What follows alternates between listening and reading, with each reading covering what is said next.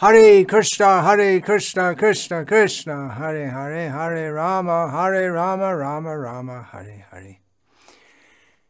Shri Ayodhya Puri Dham भगवान श्री रामचंद्र देव का आविर्भाव का प्राग काल में वर्णन हो रहा है श्री वाल्मीकि रामायण से उद्धृत।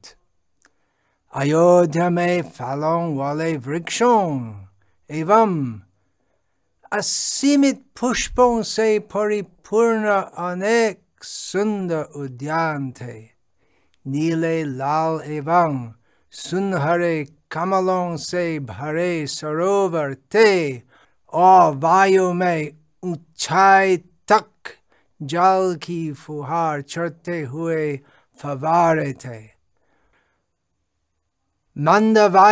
फवारों से सुगंधित फुहार लेते हुए अपने स्पर्श से प्रजा को शीतलता प्रदान करती थी तथा उष्ण ग्रीष्म ऋतु को भी बसंत से समान बना देती सारस एवं मयूर की ध्वनि सर्वत्र सुनी जा थी अयोध्या के जल स्रोतों एवं छोटी नदियों में प्रवाहित जल गन्ने के रस के समान मधुर था और उसका उपयोग न केवल पेयजल के रूप में, अपितु अनेक आम्र कुंजों को सिंचने के लिए भी होता था।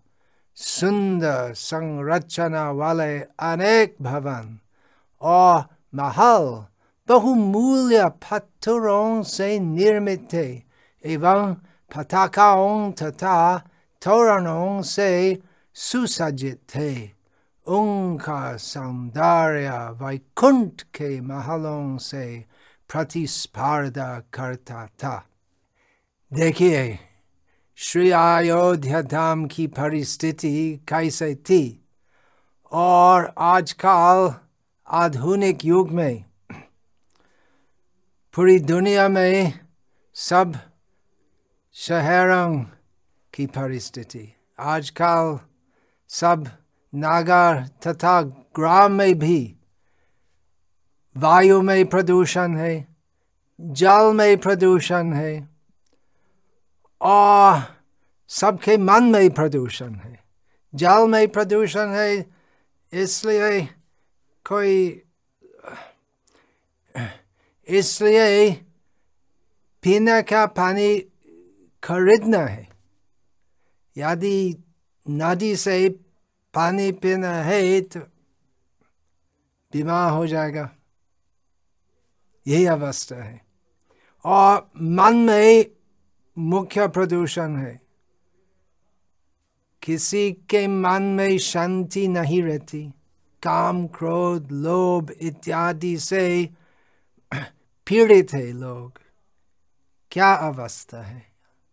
हम श्री रामायण की कथा सुनते हैं, जिससे हम प्रेरणा प्राप्त हो सकती। अयोध्या धाम जैसे सब शहर और गाँव को बनाने के लिए वो कैसे संभव है हरे कृष्णा हरे कृष्णा कृष्ण कृष्ण हरे हरे हरे राम हरे राम राम राम हरे हरे कीर्तन करने से आजकल की दुख दुर्दशा पूरा परिवर्तित हो सकती और पूर्व काल जैसे पूरा दुनिया वैकुंठ जैसे हो जाएगी। सहस्रों योद्धा इस भव्य नागरी की सुरक्षा करते थे। वे इतने निपुण धनुर्धर तथा रथ योद्धा थे कि सहस्रों व्यक्तियों से एक साथ युद्ध कर सकते थे। तो देखिए, उस समय क्षत्रियों तो सही क्षत्रिय थे। ब्राह्मण तो सही ब्राह्मण थे। वैश्य तो धार्मिक धार्मिक वैश्य थे। धोखा किसी को धोखा नहीं देते थे। और शूद्र भी, शूद्र सामान्यतः हम ऐसे विचार करते कि शूद्र निम्न, नीचे। परंतु भगवान का धाम में सब लोग अपना अपना काम करते हैं, स्वधर्म के अनुसार। और सब भगवान श्री राम के प्रिय है। सामाजिक तारतम्य है, परंतु सब भगवान राम के दास थे। और ऐसे मैं बड़ा मैं बड़ा हूँ, तुम छोटा हो, ऐसा विचार नहीं था किसी के मन में।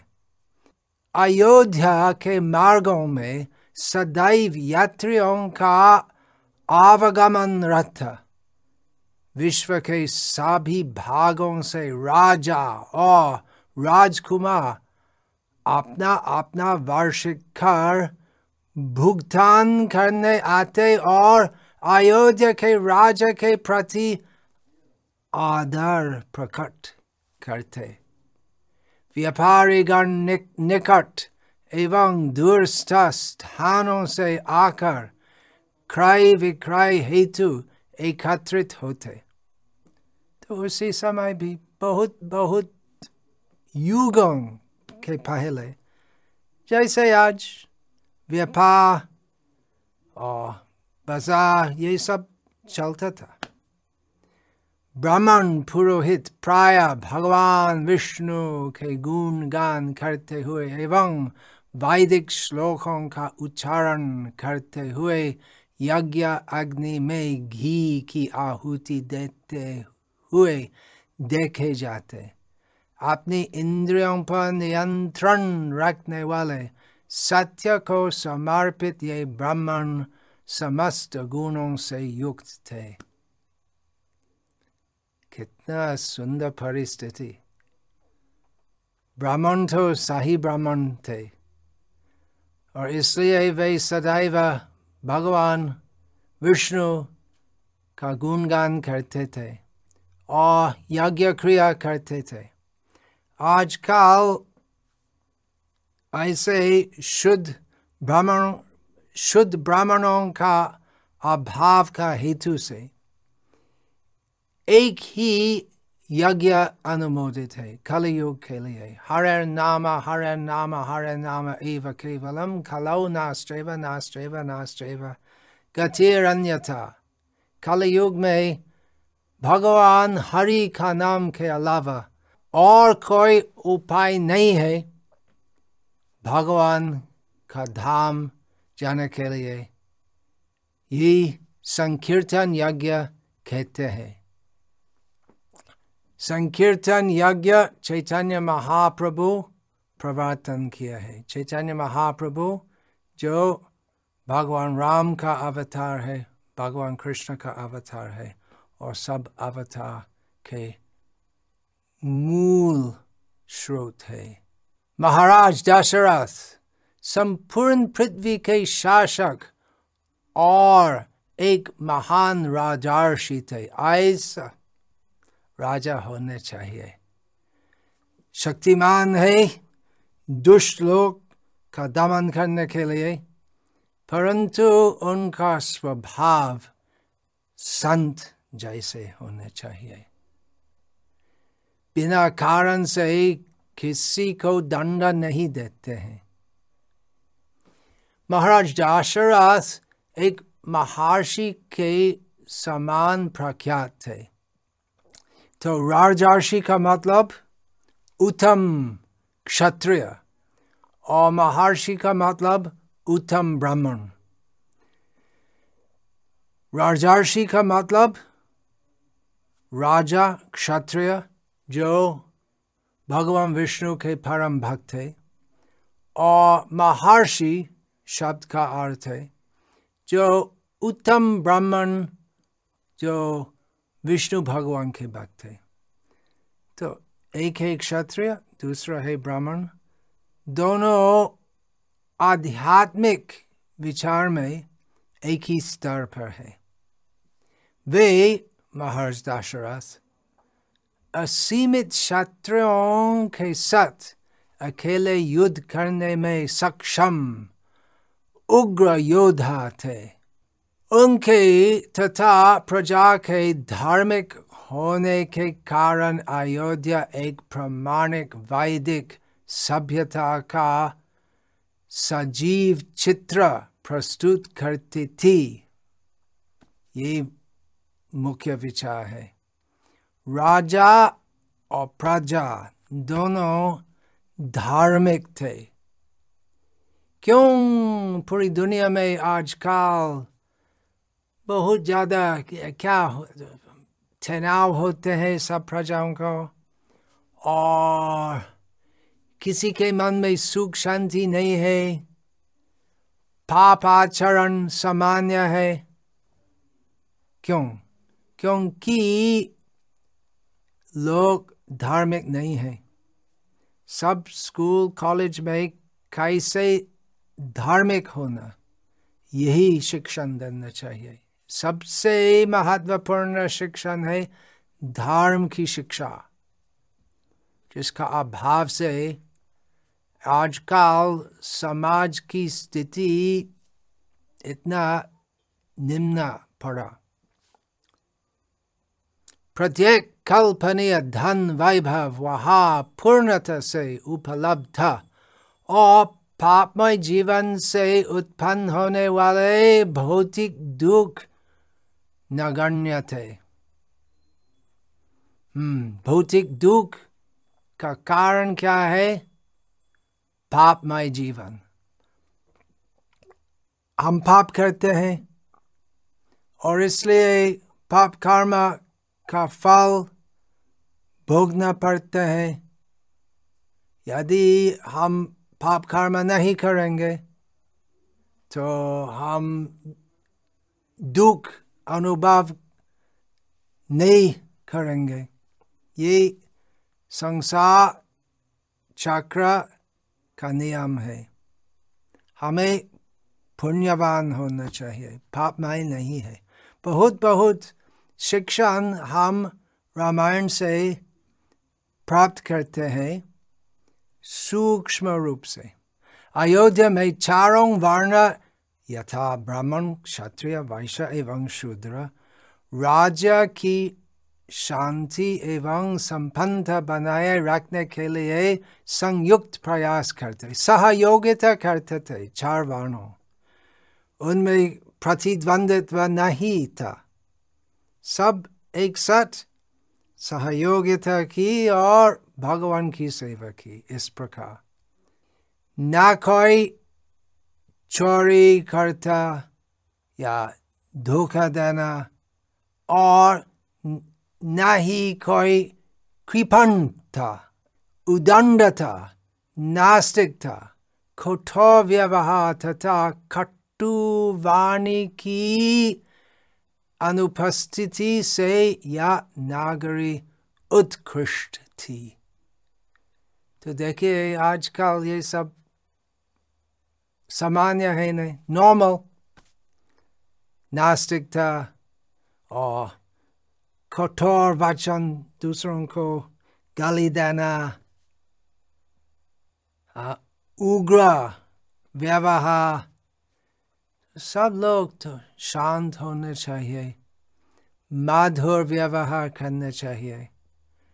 ये सब संभव है यदि सब लोग भगवान विष्णु के भक्त बन जाएँगे। इतने वैभवशाली एवं प्रतिष्ठित होने के पश्चात भी राजा दशरथ अप्रसन्न थे कैसे संभव हो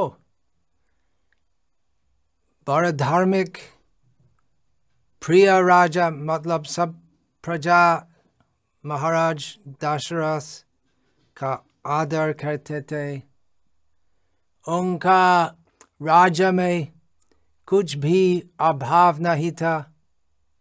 धर्म का अभाव नहीं था। फिर मन में अप्रसन्न थे। आप सब जानते हैं कारण क्या है। फिर भी हम बार बार रामायण की कथा कहते हैं जिससे बार बार सुनने से बार बार रामचंद्र भगवान का स्मरण चित में आएगा और इस प्रकार हम प्रसन्न होंगे। और हमारी चित शुद्धि होती है। अनेक प्रयासों के पश्चात भी उन्हें उनकी वंश परंपरा को आगे बढ़ाने वाला कोई पुत्र प्राप्त न हुआ। बड़ा दुख का कारण है, नहीं? यदि स्वामी, स्त्री एक भी पुत्र संतान को जन्म नहीं दे सकते। पुत्र, पुत्री, विशेषकर राजा का वंश में पुत्र होना चाहिए, जिससे वो पुत्र तो राजकुमार होगा, उत्तराधिकारी होगा।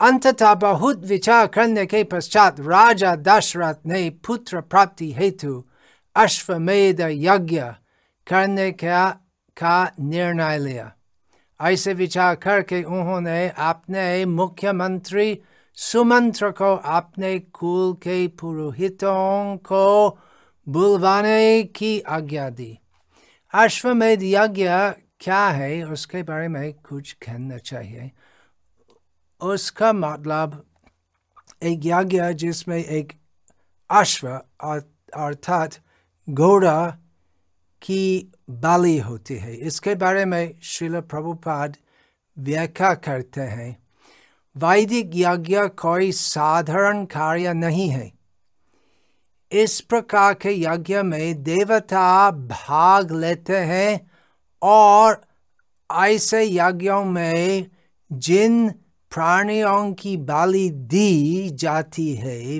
वे नया शरीर प्राप्त करते हैं इस कलयुग में कोई ऐसा शक्तिशाली ब्राह्मण नहीं है जो देवताओं को आमंत्रित कर सके या प्राणियों को पुनर्जीवन प्रदान कर सके।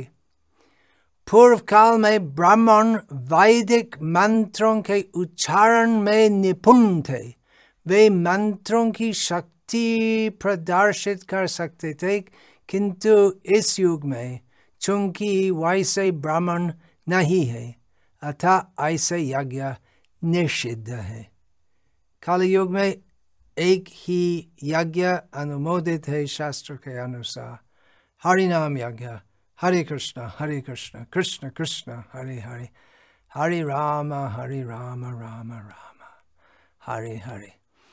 अभी हम पहले बार इस रामायण कथा में सुमंत्र का नाम सुन रहे हैं सुमंत्र महाराज दशरथ के मुख्यमंत्री थे सुनिए सुमंत्र सुत के जाति थे सुत मतलब नीच जाति शूद्र जैसे परंतु मुख्यमंत्री थे दशरथ के और श्री राम के परम भक्त थे तो ऐसा नहीं था उस समय कि लोग जो निज कुल में जन्म लेते थे तो उत्तम पद प्राप्त नहीं कर सकते भगवद गीता में भगवान कृष्ण कहते हैं चातुर्वाण्यं माया श्रेष्ठम गुण कर्म विभाग अपने गुण के अनुसार और कर्म के अनुसार एक व्यक्ति स्वकर्म करते हैं ऐसा नहीं है कि लोग जो निज जन्म लेते हैं तो उत्तम पद प्राप्त नहीं कर सकते हैं वो स्पष्ट है श्री सुमंत्र मुख्यमंत्री सुमंत्र की बात के बारे में महाराज दशरथ की राजधानी अयोध्या धाम में बहुत बहुत धार्मिक पुण्यवान चरित्रवान ब्राह्मण थे जिनमें वशिष्ठ वामदेव मुख्य थे तो सुमंत्र सुमंत्र के द्वारा महाराज दाशरथ के मुख्य मुख्य पुरोहित बुलवाने थे जब वशिष्ठ एवं वामदेव मुनि सहित ब्राह्मण वहाँ पहुँचे तब महाराज दशरथ ने उन्हें संबोधित करते हुए कहा द्विज श्रेष्ठ अनेक वर्षों से मेरी पुत्र प्राप्ति की मनोकामना है परंतु मेरे सभी प्रयास निष्फल रहे हैं चूँकि मेरा कोई उत्तराधिकारी नहीं है अतः मैं प्रसन्नता का आरंभ नहीं कर सकता वस्तुतः मेरा जीवन व्यर्थ एवं दुखद प्रतीत होता है। बहुत सोच विचार कर तथा आपकी अनुमति से मैंने अश्वमेध यज्ञ करवाने का निर्णय लिया है। चूँकि आप सभी शास्त्रों के पूर्ण ज्ञाता है, मुझे विश्वास है कि आप सब मुझ, मुझे उचित मार्गदर्शन दे सकेंगे। इस प्रकार राजा कुल एवं ब्राह्मणों सहयोगिता करके सब राज कार्य संपन्न किए थे। ऐसे उत्तम समाज है। वानाश्रम, दैव वानाश्रम समाज है। महाराज दशरथ के अश्वमेध यज्ञ करवाने के इस प्रस्ताव को सभी पुरोहितों ने एक मत से स्वीकार किया और तब राजा ने अपने मंत्रियों को शीघ्र हो आवश्यक प्रबंध करते की आज्ञा दी वास्तव में मूल रामायण में और बहुत बहुत कथा है हम संक्षेप में राम की लीला के बारे में चर्चा करते हैं।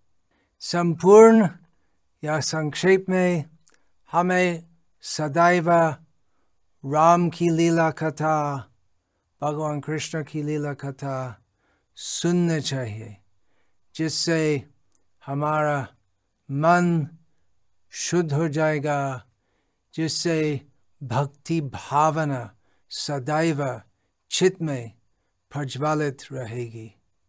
इस प्रकार मैं भी विदेश से जन्म लेने के बावजूद भी बहुत प्रसन्न हूँ, बहुत भाग्यवान हूँ। भगवान राम की कथा की चर्चा करने के लिए है और आशा है आप सब ये सब कथा सुनने से प्रसन्न है। और प्रेरणा प्राप्त होते हैं भगवान श्री राम भगवान श्री कृष्ण की भक्ति करने के लिए हरे कृष्णा हरे कृष्णा कृष्ण कृष्णा हरे हरे हरे रामा हरे रामा रामा रामा हरे Hare.